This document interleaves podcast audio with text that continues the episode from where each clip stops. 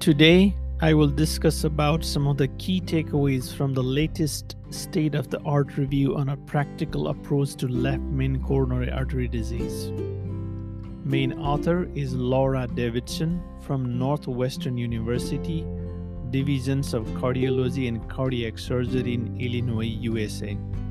This article was published in the Journal of American College of Cardiology in November 2022. In stable patients, there is most evidence that revascularization helps people with left main disease live longer than medical treatment alone. But figuring out the best way to treat left main disease is a hard decision.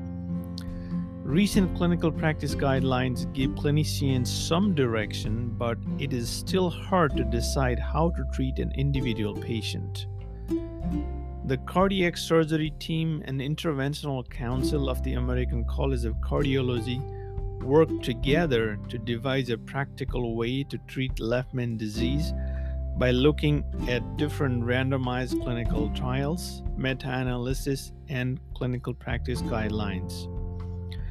Due to the complexity of left main coronary artery disease, which is rarely found on its own and is often found with other types of heart disease, a treatment algorithm is proposed that includes medical therapy alone or in combination with either PCI or CABG. Left main CAD can be categorized into either ostial or shaft disease and distal disease.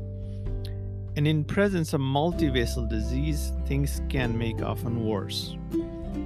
Along with clinical practice guidelines, clinical, procedural, and institutional factors should be taken into account when choosing the mode of revascularization for patients with left main disease.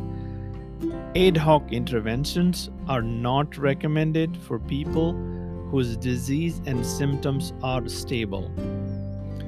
It is recommended to use a heart team approach that takes into account clinical, procedural, operator, and institutional factors and includes shared decision making that takes into account each patient's needs, preferences, and clinical situation. In case of diabetes mellitus, complex multivessel disease, significant LV dysfunction, concomitant ascending aortic or valvular disease, recurrent prior stent failure, anatomy unlikely to achieve complete revascularization with PCI, and contraindications to dual antiplatelet therapy are all the things that could make CABG a better option for left main coronary artery disease. Whereas significant obstructive or restrictive lung disease, advanced age, clinical frailty, severe chest, chest deformation, porcelain aorta, side effects of previous chest radiation, poor surgical conduits or bypass targets, barriers to postoperative rehabilitation, STEMI, or cardiogenic shock are all the things that may be in favor of PCI over CABG for left main CAD. Left main CAD may be better treated with medical therapy if the patient has a lot of severe health problems, is very weak, has a short life expectancy, and knows what he or she wants. Notably, the best revascularization strategy for a given patient depends on the expertise, experience, and results of the specific surgical and interventional teams at a given institution. Thank you.